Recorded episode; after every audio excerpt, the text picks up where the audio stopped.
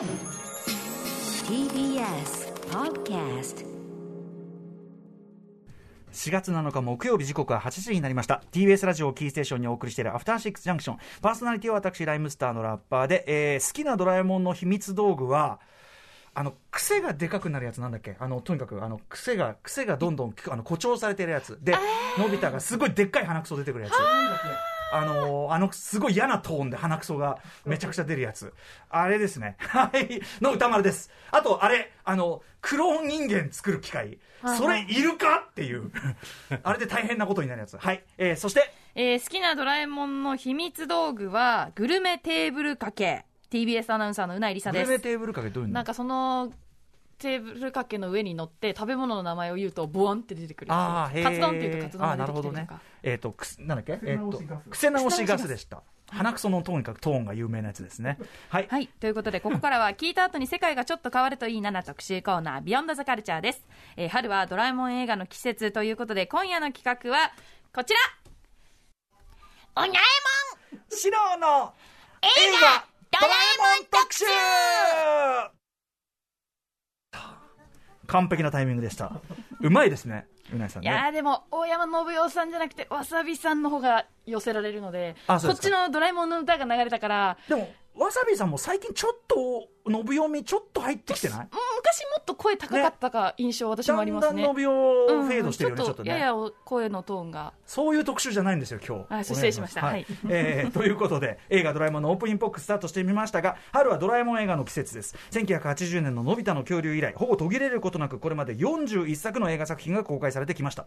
現在最新作、映画ドラえもんのび太のリトルスター・ウォーズ2021が公開中、えームービーウォッチメンに本当にリクエストが多かった、これう。ん最多級来ましたね、うんうんえーさらに現在アマゾンプライムでドラえもん映画シリーズ40作品が視聴可能というこのタイミングで映画ドラえもん特集を刊行いたしますはい。ドラえもん映画は時代とともにどのように移り変わったのか、そして世代を超えて変わらないものとは、語ってくれるのは、2019年10月にゲーム雑誌の特集でお世話になって以来、お久しぶりの登場です。物語評論家でライターのさやわかさんです。よろしくお願いします。どうも、さやかです。よろしくお願いいたします。大変ご無沙汰しております。いやあの、久しぶりだったんですね。僕もそうなんだと意外と時間経っちゃって、ねえいえ嬉しいです。ありがとうございます。なんかさやわかさんをお招きするにふさわしい特集は何ぞやなんて考えてるうちにこんなになっちゃったんですけど。いやありがとうございます。はい。えーということで今日は、まあ、あの映画ドラマ当然あの藤子 F 不二雄先生の作品たちのね、えールーツなわけですけど A 先生がねちょうどお亡くなりということで。びっくりしましたね。はい、うん。あの瀬岡さんの A 先生作品の例えば印象であるとかお好きな作品とかありますか？いや、まあもちろん、あの、F 先生が、その、子供の心を忘れないというか、子供ものを作り続けてたというふうに言えるとしたら、A 先生はやっぱりその、アダルトな感じっていうんですかね、はい。あの、怖い感じとか、はい。あと、その、社会問題を扱うみたいなものもあるし、あとはその流れから、やっぱ僕の印象にあるのは、その漫画道とか、うん。その自分たちの出自みたいなものをこう自伝的に語る、はい。でそれによってむしろ手塚治虫ってすごいんだなとか、そういうことを学んでいったし、漫画が好きになったし、どうかすると、ひょっとしたら漫画家になりたいみたいな人も増えていったんじゃないかなと思うんで、はいすごい偉大な人だと思います。確かに。確かに時和荘のその時和荘を中心とした歴史観って、漫画道があるかないかで定着度とか僕ら多分漫画道を通した史観だよねね。そうですよね、本当にねもうだから、あの時和荘っていうのがすごい場所だっていうのは、漫画道でしか知らないので、うんうん。うんテラさんとかラーメンがうまいとか、そういうのも全部あのそこから学びました。うんうん。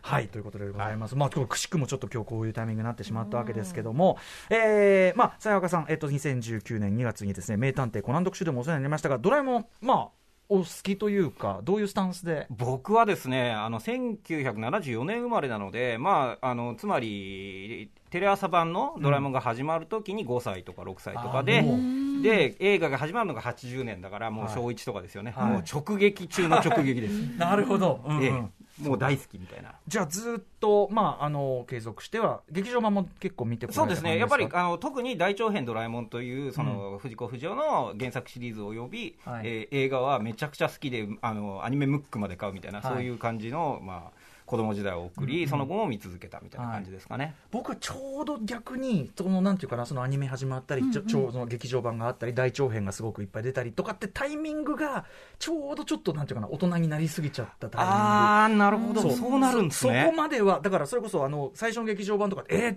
長編になるの？みたいな。どうやってやんの？みたいな感じであの子供でいっぱいの映画館見に行ってあーなるほどねなんていうぐらいだったんで逆にお二方とはちょっと入れ替わりぐらいの感じかもしれない。うなうなやさんもなんだかんだで劇場版結構頻繁に行ってますもんね。そうですね、ほとんど前半の1期とかのは全部見てるんですけど、これ、うんなんでかっていうと、私、1991年生まれなんですけど、家に全部ビデオがあったんですよねな。るほど。親が買ってくれてたのえで、いいね。うんはい、もう何度も何度も、特に初期のはうん見まくりましたね。はい、はいという、まあ、お互いねいろ,、まあ、いろんな形でストライクがあるんだけど、うんうんうんはい、私もでもあのコロコロがめちゃくちゃドロドラえもんで盛り上がってた世代っていう意味ではストライクだし、うんいろいろねあるわけですけど、えーということで今回、まあ、劇場版最新作「のび太のリトル・スター・ウォーズ2021」えーがあるわけです、まあ、これリメイクなわけですよね、はい。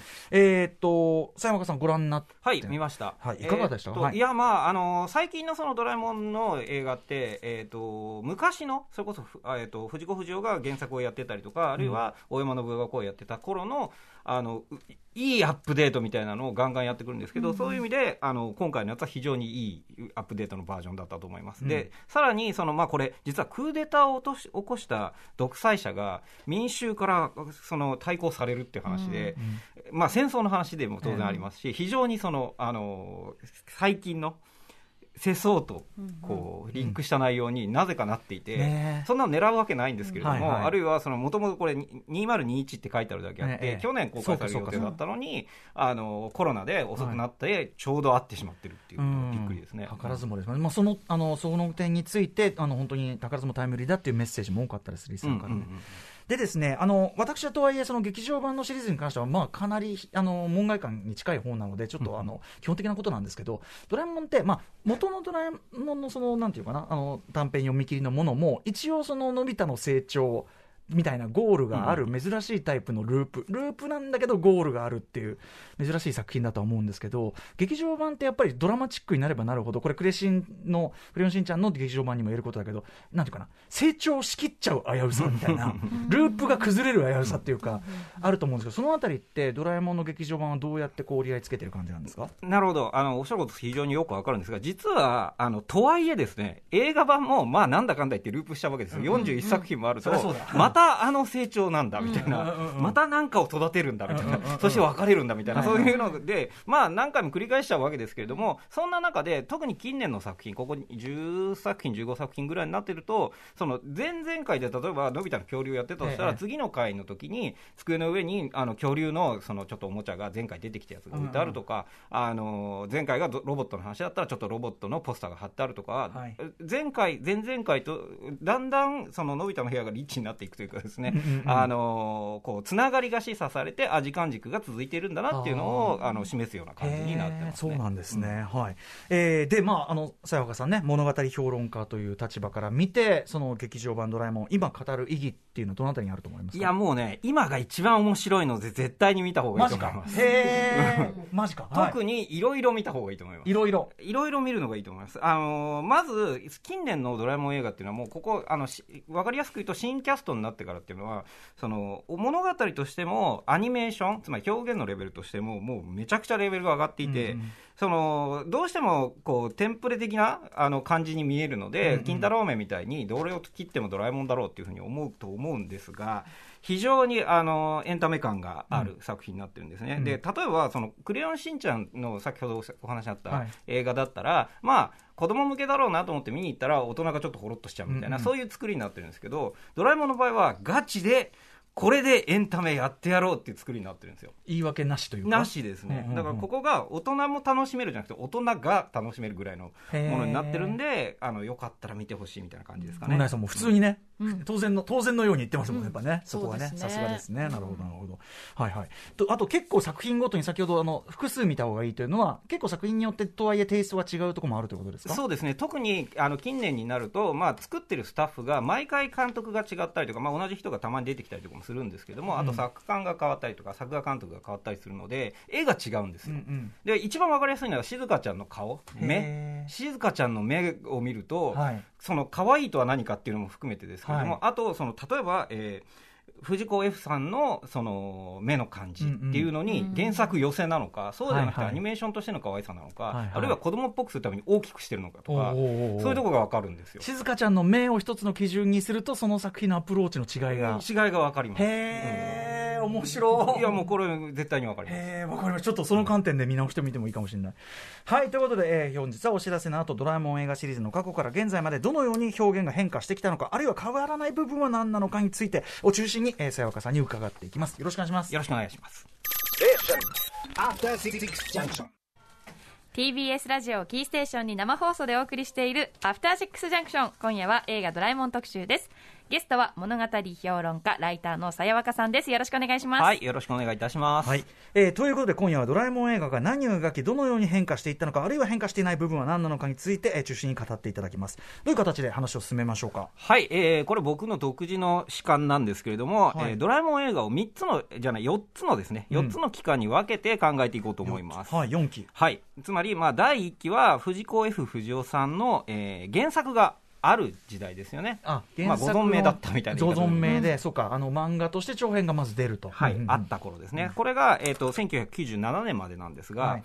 えー80年からですね、うん。で次が第2期となりまして、えー旧キャスト、まあ、大山信夫さんをはじめとしてですけれども、はい。の交代までですね、うんうん。がこれが2004年の、えーのび太のワンニャン時空伝という作品があるんですが、これが最後の作品にななるんですよ、はい。旧キャストが。うんで、えー第3期がですね新キャストによるリブート。ここで実はあの1年間ブランクが空くんですけれども、うんうん。えー2006年ののび太の恐竜2006から2012年の、まあえーのび太と奇跡の島ですか、うん。えーアニマルアドベンチャーってやつなんですけども、うんうん。そこまでと。2012まで。はい。で、第4期が、えーもう完全にその、なんていうんですかね、えー新しい物語とか、うん。あるいは演出とか、絵柄、テイストみたいなものを、旧作を継承しつつ、どういうふうに新しいものを作るかっていうことになっていく、えー2013年以降、えーまあ、具体的な作品でいうと、のび太の秘密道具ミュージアムですか、うん。以降ですかね。うん。から今みたいなことなんですね、はい。今は4期に当たると。ということですね。これは分かりやすい、うんまずはね、わかりやすい はい、すごくいいと思います。ということで、えーこれに沿ってですね、お話を伺っていきます。まず、まあ、改めてですが、ドラえもんのその映画版というのは、いつからどういう形式で上映されたんでしょうか？はい、えー先ほどからお話ししています通りで、えー80年、1980年ののび太の恐竜が第一作となります。んで、えー以後ですね、3月公開の映画として、えー基本的には毎年作られていると。うんで、中断したのは2回だけで、えーさっき言ったキャストの変更の時と、はいあとコロナ禍ですね。まさに去年。そうなんですよ。それがあの少しで、この今回のリトルスターそういうことですねなるほど、うんなるほど。えー第じゃあ、まずは第1期からじゃあ伺っていきますけども、えーっと、その1980年ののび太の恐竜からどこまででしたっけ？えー、と97年の、えーねねねじ巻きシティ冒険記ですかね、うんうんまでですね。はいはい。でこれがですね、えーとまあ、基本的にはコロコロコミックで連載していた子供用の子供用っていうか、まあ、子供向けの,、うんうんうんあの春休みアニメみたいなそんなイメージで考えていただいてもいいんですが、はいただやっぱり、えーとまあ、だからコロコロでやってるからこそこその雑誌との連動性っていうんですかね、がすごく強くって、えー、と当時はですねあの次はどの世界に行くんだろうっていうのを試していたようなところが藤子不二雄さん自身にあるんですよね。だから、えー、と紙面でその連載が始まる直前に次はどこに行くでしょうかってククイズが出たりとかしたりとかあとはその、まあ、これは今でもやってることですけれどもそのイラストを募集してオープニングアニメーションに使ったりとかみたいなことがやられていました。ね雑誌連動的なね、はい、うん。えーなんかその紙面のとの連動で変わったこととかやってたんですか？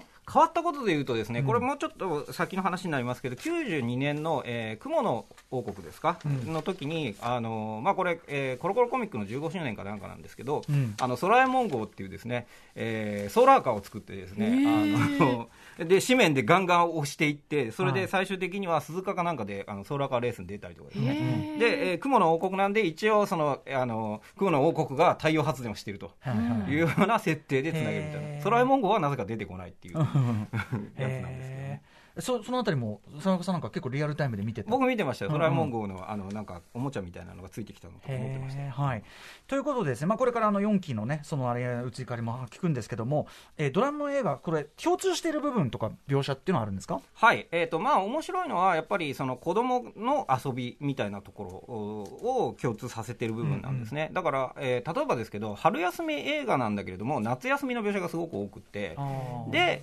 えーまあ、あの春のお話も多いんですけど夏の方がやっぱりイメージが強くてですね、えーそこでみんなで例えば、えー自由研究としてどっかに出かけるとか、えー友達と夏だから旅行に行くとか、うんうん。あと秘密基地を作るとか、そういう、まあ、子供の遊びのイメージですよね。うんうん。が強いんです。で特にですねおあのここが重要だと思うんですけどもなのに場所がないっていう話が多いんですよ。場所がない。そうなんですよ、まあ、あのドラえもんって空き地があってそこでみんなが集まるみたいなのってあるじゃないですか、はいはいはい。でだんだんその空き地っていうのは当然その、うん。なんていうんですか、えー都市化によって失われていくわけで非すけれども、常にこう、なんかね、フィクショナルな、むしろそうですよね。はいはいところが、えーと、ドラえもんのいざ映画になると、やっぱり場所はないんだと、僕らのその冒険ができるような場所っていうのはもうどこにもなくって、一体どこに行ったらいいんだろうかみたいな話が多多いんです。あ遊ぶ場所がないよ、みたいな。そうです、そうです。へえ。うんんんそういうところで、じゃあ果たして、えー今回はさっきのクイズも同じなんですけど、今回はどこに行こうかって、新天地を探すんですね、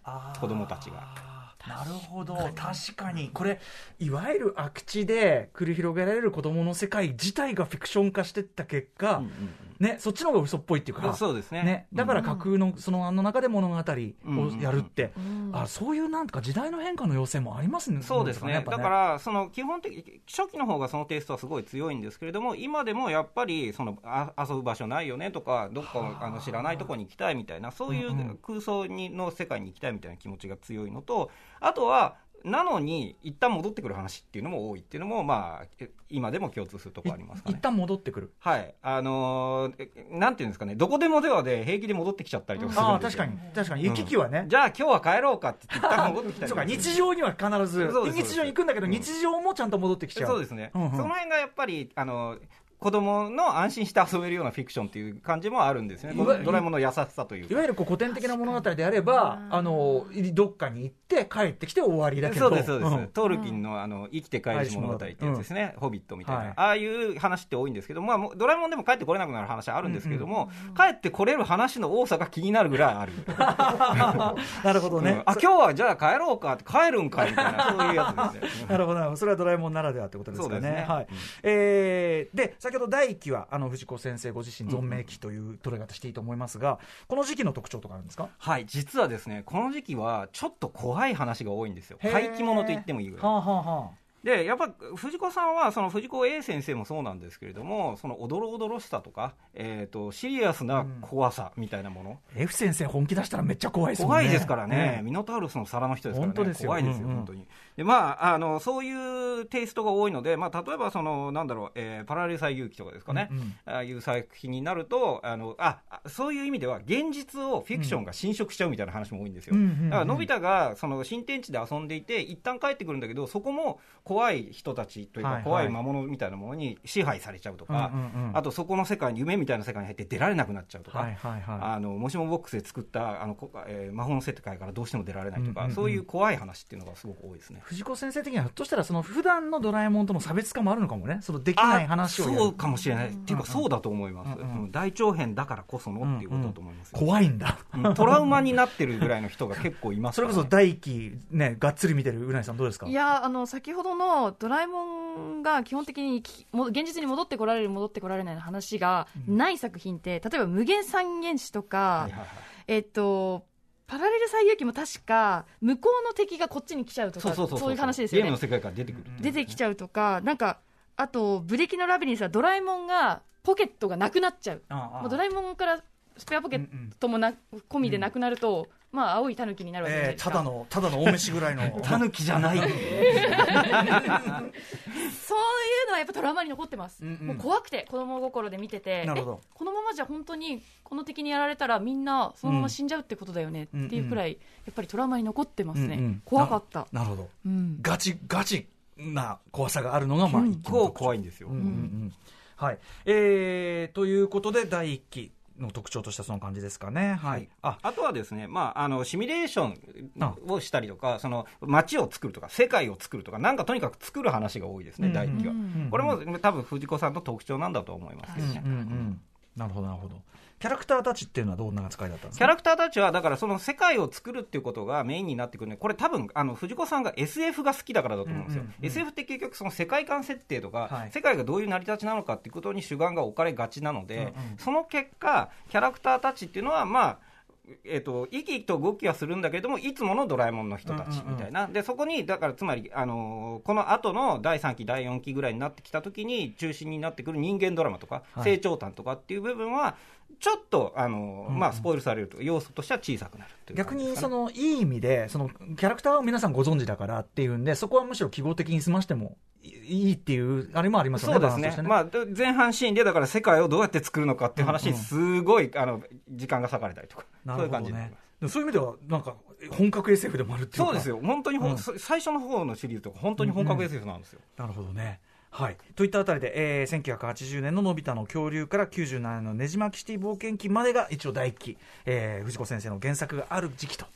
この時期がもう、なんとも触れたいのが主題歌。うん、もう全部記憶に残ってる、はい。やっぱりなんかこう現代は j p o p の、うんうん。今それこそ当たってる方たちが、はい。売れてる方たちが主題歌を務めてらっしゃいましたけど、ね。はい。もうこの初期やっぱりドラえもんの味わいを表現したと言っても過言じゃない数々の名曲がうんうん。ずっと長い今ずっと4曲ぐらい流れてたんですけど、もうな泣きそうになりました。でこれが多分「ブリキのラビリンス」のあれですよね柴崎和歌島崎和歌子さんの曲なんですけど一番好きこの曲、うんそれぐらいやっぱり子供たちにでももねうん。私子供の時に見ましたけど、うんうんうん。忘れられないうんうん曲とともにうんうん。記憶に残ってるなって。なるほどねはいはい思います、いやいやいやでもあのいいいいすごい確かに本当これいいんですよ、はいはい。はい。ということで、第1期までのお話を伺ってまいりました。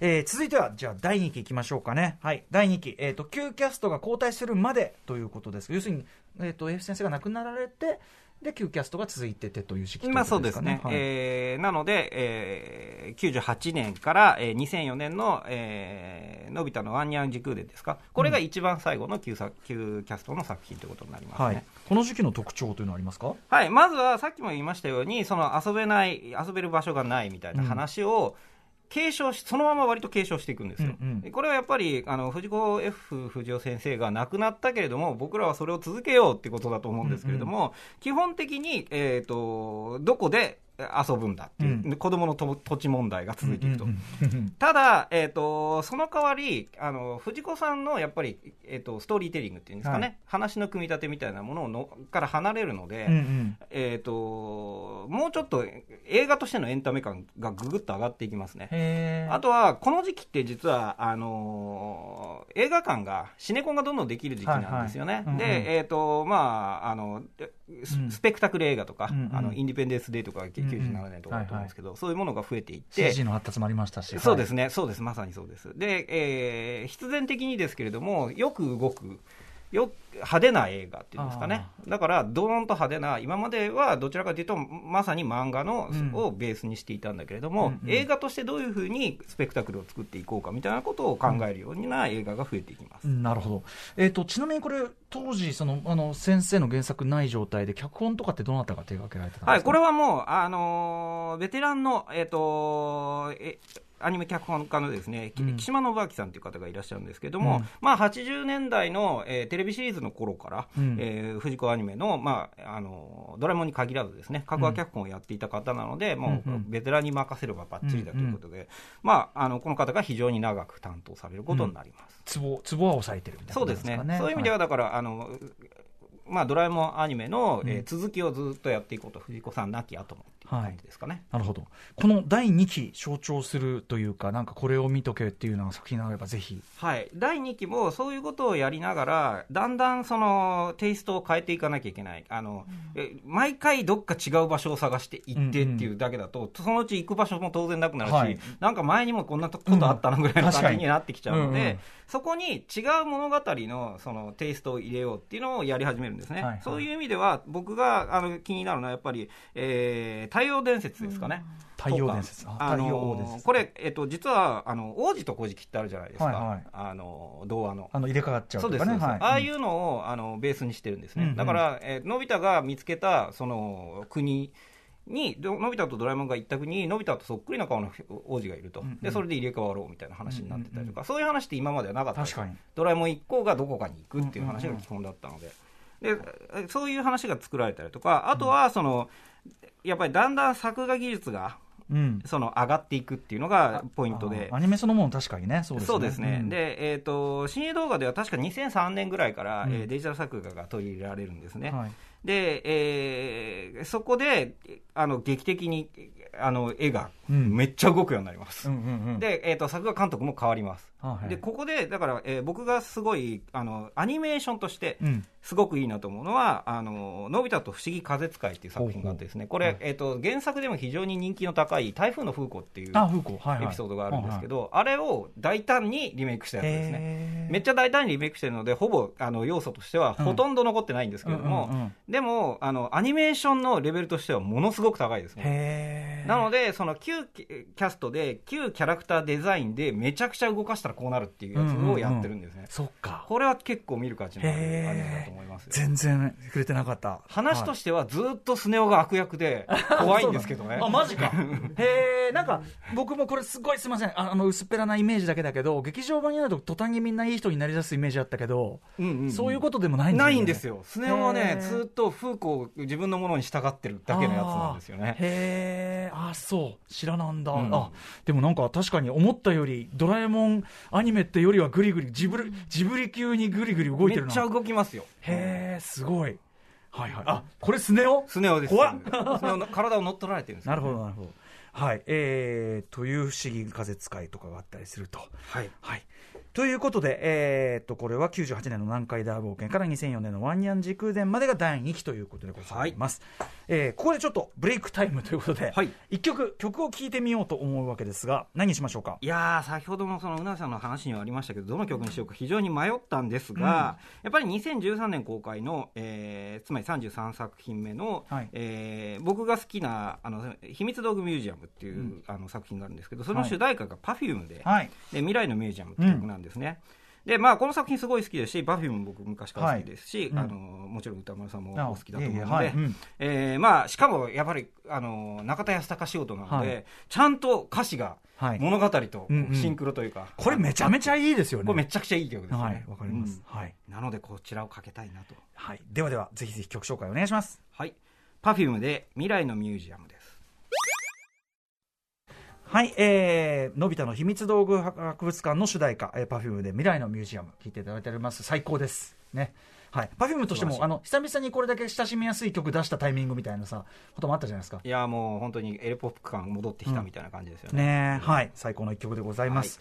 ということで、えー第2期まで見てまいりました。うなやさんもまあ継続的には見てるけど、そうですねあのまだまだあれでしょ？子供ではあったから、子供ではあったんですあのけど藤子さん F 先生の原作がなくなったからそういうの知らなかったけどみたいな。知らなかったけどちょっと変わったな今年表で見るとやっぱり私離れた時期に、うん一時期ちょっとドラえもん離れていて、うんうん。で新しくなってからも正直オリジナルはうんうん。あんまり見てないんですよ、はいはい。あやっぱりリメイクばっかり見てて。でなんでかって思ったらやっぱり私藤子 F 不二雄先生の、あの世界観がうん設定とはかい。が好きだったんだなって、あのゲームの好みとかいろいろ伺ってても、だいまさに第一期のさっき言ったハードなそ SF う。面が好きだっ私たのねきっとね。やっぱパラレル。ワールドとワールドとか宇宙とか、うん。なんかそういう世界が好きなんだなっていうのに気づきましたね、そう改めて。泣きの人間ドラマとかいらねえからみうんうんうん、たいな。だから大人になってからリメイク見て、うん。結構人間ドラマはいはい。がかなり濃く描かれるようになったんですよ、うんうんうん。大人になってからその良さそれはそれでいいけども。分かるようになりました、うん。でもやっぱりあの好きなのはあのハードな、うんうんうん。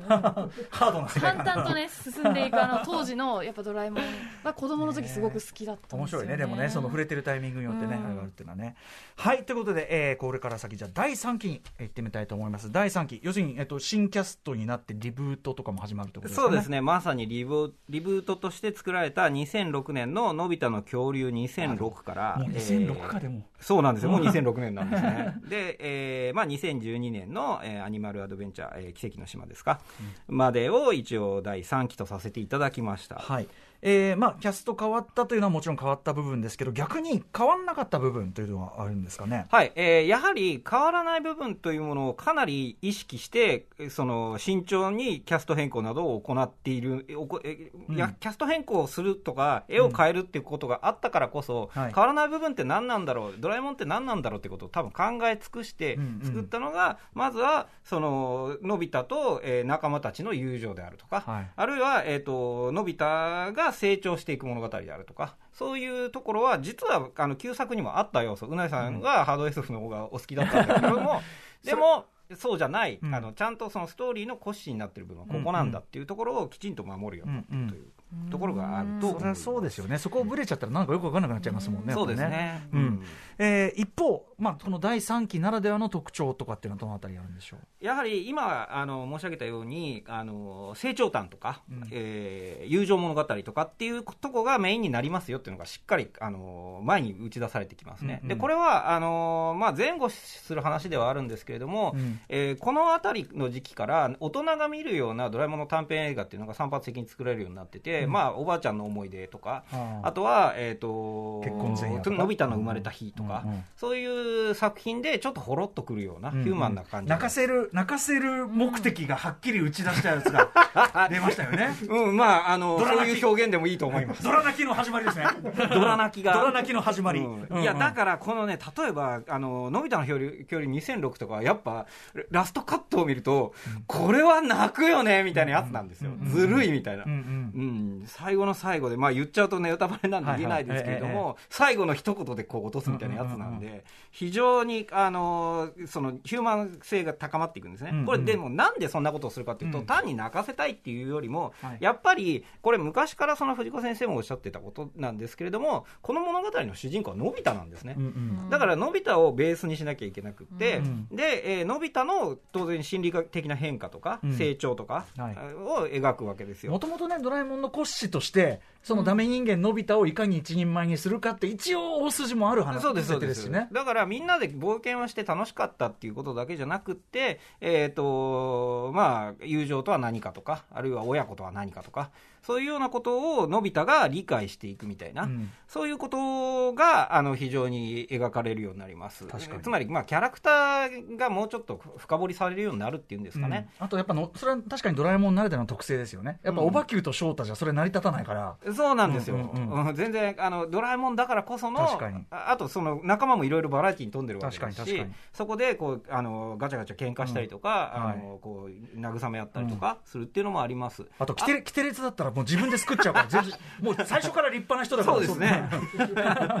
とかね。う。うんんそうですねあとはやっぱあれですねあの敵とかもですね、うんちょっとずつ変化していくんですね。敵描写。確かにこの,、このぐらいからいろんな子供向けアニメもあのピクサーとかも含めて敵描写っていうのに苦慮しだす時代っていうのがあある気がするんですけど。昔はそれこそあの怪奇物みたいにただただ怖いとか、はい。とにかく理解不能なやつとか。とかまあ悪者は倒すなり捕まえるなりみたいなね ね。シンプルでしたけど、はい。みたいなことしか、まあ、求められなかったというか、えー、とそれでよかったんですけれども、うんうん。この辺からやはりあのエヴァンゲリオン以降っていうんですかね、ええええ。敵とは何なのかとか、いろいろも人はものを考えるようになるわけですよね。はいはい。でそれによってだんだんその敵もいろいろ考えてるんだなとか、うん。あ本当は嫌だったんだなとかなんかはい。そういう、あの描写がだんだん増えていきますね。うん。うんあと個人的にはですね、まあ、あのなんだろうねあの絵的なあの遊び方とかもすごいあのこの時期は変化に富んでるんでとにかくいろんなことをやり始めます、うんうん、なるほど。じゃああの見どころはすごくあるっていうか見応えは増してるというかそうですね。あの見応えは増していますしでただ同時にその、えー、と過去作を見ていた人でも分かるようにというか、うんうん。えーなんていうのかなあのファンが離れないように、うんうん。えー旧作の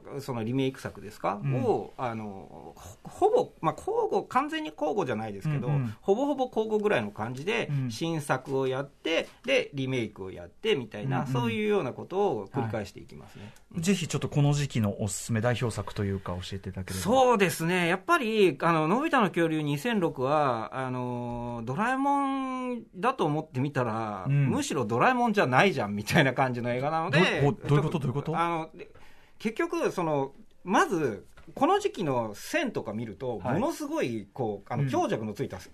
手書きっぽい線なんですよ。そうなんですよ。僕あのなんだ鉄人兵団の時かな。あはいはいはい。あのにその時だけあのウォッチメンしたんですけど、ええ。その描線にちょっとすごい戸惑いました。そうですよね。うん。わ、かります。な何これ？みたいなこんなの、何、えっと、ドラえもんじゃないじゃん。そうそう、ドラえもん的ではない、全く。うん。そうなんですよ。だからこの時にあのー結局キャラクターデザインを変更することによって原作に近づいたんだみたいなことが言われてたし実際テレビシリーズはそうなんですよ。ところが映画版になると何かもうちょっとあ多分本当にあの映像的なスペクタクルの問題だと思うんですけれども、ものすごい動かすから、はい。だから絵絵もダイナミックだし、あの構図もダイナミックだし、あとはその、えーこれあの水田版のドラえもんの特徴でもあるんですけれども、ちょっとあの意地悪なというか、あの雑な発言をしたりとか、はいはい。まあもともとドラえもんはこう、うん。えー、とボケたとぼけたロボットなので、ええそういうことも原作では言うんですけれども、はいあの大山信代時代にはあんまりなかったような優しさよりももうちょっとあのドタバタするっていうんですかね、スラップスティックな、はいはい。あのギャグとか、うんうん。じとめをするとか。ああののび太もあの意外とアクティブな人だな、この人みたいな、うん寝てるばっかりじゃないなみたいな、はいはい。そういうことをすることによって、ギャグの面でもアクションの面でもめっちゃ動くんですよ。うんうんでそれが描線に実は関係があって、うん。あの漫画に近いんですね、つまり。漫画の描線って G ペンとかで書くと、あの強弱が出せるから、うんうんうんまあ、ディズニーアニメとかを想像していただくと分かりやすいんですけれども、ぐにゃぐにゃした線でよく動くものっていうのが、はい。アニメーションで動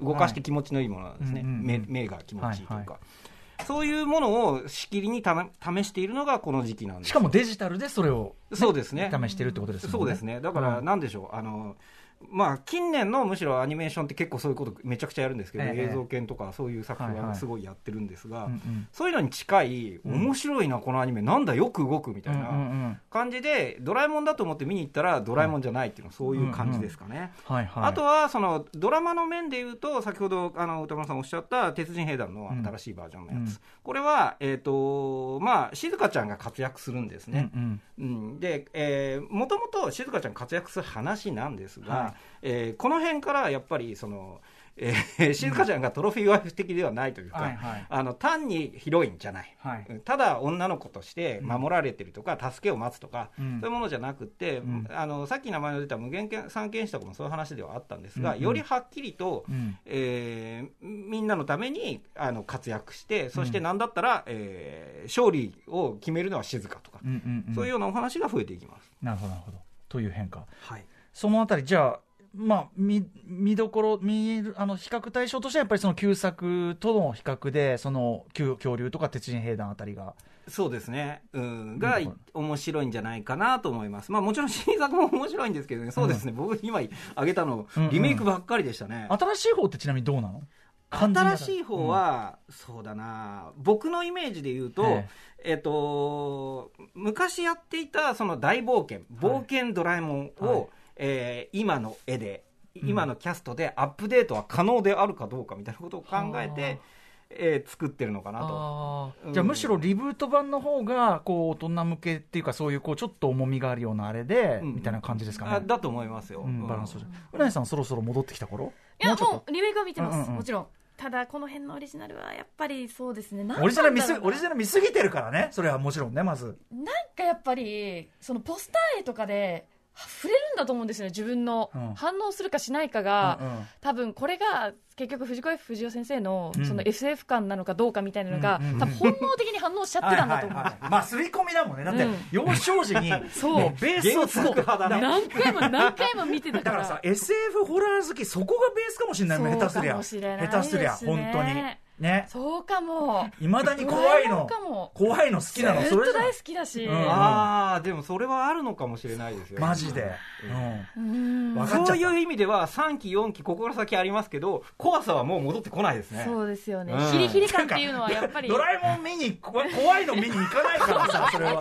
普通はね。普通は、うん。やっぱなんかすごい戦うし冒険するっていう、その感じを求めちゃうんでしょうねなるほどね。私は、うんうん。いやなんなんとかでもうなぎさんご自身のルーツの話を見るでもあって面白い。面白い。それがなんかちょっと逆に整理されて見えてきた感じがする、はい。ということでこれが第3期でございます、えーそしてここからラストパートに入ります。第4期。まあ要は、えーどの時期ですかね、まあ、今に至る、どのぐらいから始まるんですか、これは。はい、えーこれは、えーぼまあ、2013年の秘密道具ミュージアムからということにさせていただきました。はい。で、えー今年の2022年の、うん。えーリトル・スター・ウォーズ秘密道具ミュー2021ジアムか。はい。というふうにしました。で、なんでここ、この、えー2013年以降にしたかというと、もうちょっと後でもいいのかなと思ったんですが、この秘密道具ミュージアムってすごく、あの、今までの大長編ドラえもんでは絶対ないような話なんですね。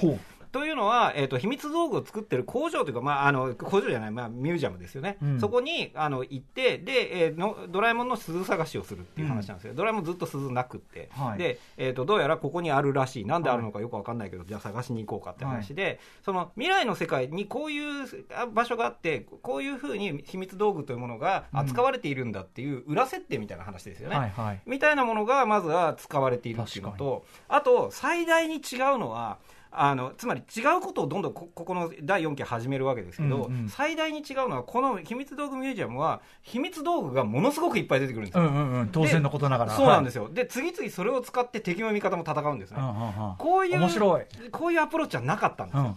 はいはい。むしろつ扱うその秘密道具が限定されてしまってこれでどうやって戦おうかぐらいのことしかなかったんですけども、あるいはポケットがなくなっちゃうとか。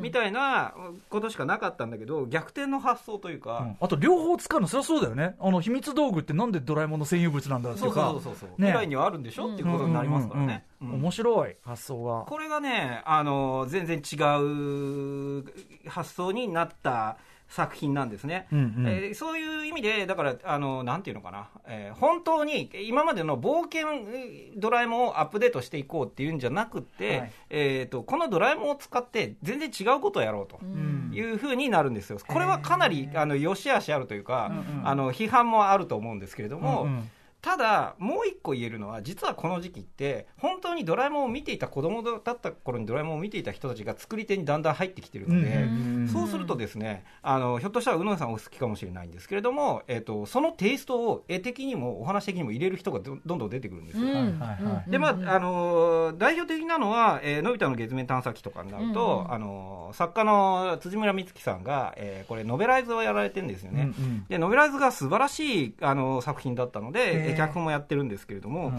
あのーやっぱり旧ドラえもん旧キャストの頃のドラえもんの良かったテイストみたいなものをどう入れていこうかみたいな感じがやっぱしますし、うんうん。あのーちゃんと良かった部分はね、そうです残すって意識があると。で、まあ、今回のその「リトル・スター・ウォーズ」とかもあの佐藤大さんが脚本なんですが、うん。彼もやっぱりその藤子を読み切ってどう作るかみたいなことを考えてると思うんで、うん。あの今回の水田ドラは、えー割と優しめというか、うんしっかりしたことを言うんですね。うんそういうふうに良かった部分をどう継承するかみたいなことをいあの完全に離れるんじゃなくてどう継承するかっていうのとうん思い切って変えちゃおうみたいな宝島とかうんはめっちゃ思い切って変えてますしあとは僕意外と好きなのはあのえっ、とえースペースヒーローズか。とかはあのアベンジャーズですねこれね。完全にあの MCU みたいなことをやろうみたいなやつなんですけれども、そういうあの新機軸みたいなものもやったりとかして、うんうん。非常に面白いと思いますけど、うんうん。はい、そんな中、えー、とじゃあ、変わんない部分っていうか、その残ってるとこっていうと、まあ、さっき絵柄とかの話も出ましたけど、はいはいはい。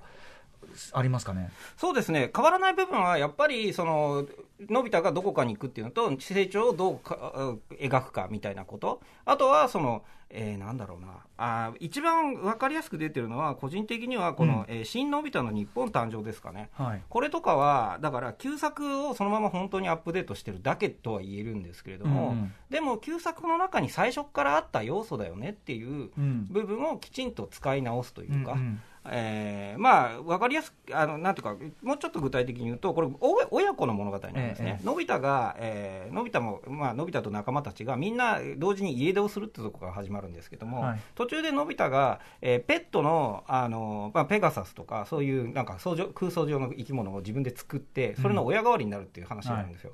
でなぜか、旧バージョンとかあの原作では、そこの部分って、うん特にシンクロしないんですね。はいはい。でもあの新バージョンではちゃんとその親になるとはこういうことなんだとか、うんうんそしてあだからのび太のママが途中で心配してるくだりとかをちゃんとこう差し込むんですね、はい。で、えー親に親って心配するんだなとか親になるって辛いことあの辛いっていうか、まあ、あのこう責任子供のことをね、責任を持つんだなとか、そういうことを学んでいくっていう感じで、ただ単にその別れが辛いとかっていうような昔からあるドラえもんのまあテンプレというかパターンみたいなものを、この一作の中の脚本にうまく落とし込むみたいなことをやってるという。まさに掘り下げというかなそれもしているあと当然そのなんか現代に合わせたブラッシュアップとか。そうですね、あの本当に完全に、えーエンタメに変えていこうとしているので、一番わかりやすいのは、えーまあ、前半部分ですね、あの最初30分。あの、映画で言ったらセットアップとかって言いますけれども、そこの部分がめっちゃ早くなりますね。へうん。なるほど。うん。あのさっきの話にありましたようにその SF だったら最初のその世界をどう作るかとか、うん。この世界はどうなっているのかみたいな話を延々やったりとか、はい。そこはにのび太にとっての日常パートであったりする場合が多いんですけれども、それを旧作はずっとやってたんですね、うんうんところがあの映画としてはなるべく早く面白いシーンに行った方がいいっていうので、はいへポンポンポンとこう行ったりとか。確かに「リトル・スター・ウォーズ」のリメイクもすごい早かったですもんね。めちゃくちゃ早いんですよね、結構冒頭原作の冒頭作り込んでた部分、がっつりカットして、一気に物語にはいはい。入っていく感じでしたよね、逆にねそういう SF 的な設定はもうみんな慣れてんでしょみたいうんうんうんな今の世代は。うんそうかもしれないですね。そういうのもあるかもしれないよね。うんうんくどくどやんなくても。そうそうそう。あとこうキャラクターの描写とか配置とかそのあたりどうでしょう？そうですね、えーまあ、キャラクターでいうと、今回のやつとか一番わかりやすいですけれども、やっぱりその、なんていうんですかね、あのまずはさっきもちらっと言いましたけど、女の子である静香ちゃんとかが活躍するとか、あるいはその個人的に好きなのは、スネ夫とかがあの弱さみたいなものをきちんと担当すそうですするんでね。ね。今回すごかったですね。へ今回のスネ夫静香は良かったですよね。う。んいや良かったですね。スネ夫が一番人間らしいというそうそう。かアニメまあ普通だったらこうなるだろうなっていうポジションをやってくれたししかもスネ夫が確か多分女の子だから守らなきゃいけないみたいな発言が確かなんか静香ちゃんっていう大切な人だからみたいなくらいのニュアンスに変わってた気がしますオリジナルではそうだったのが、はい、女性は守らなきゃいけない存在から大切な人みたいな、うん確かスネ夫のセリフも若干変わってたりとか、細かいところ配慮がうん行き届いたというか、あとお風呂のシーンとかもそうなんですよ。だから、お風呂シーンは言ってもあるし、それは、なんていうか、あの、それこそ変わらない部分なわけですよね。うんうんあの、静香ちゃんのお風呂は。しかし、あの、なんかもう、いい感じになってるんですね。可愛い、うん綺麗なお風呂シーンとかになっていくんですよ。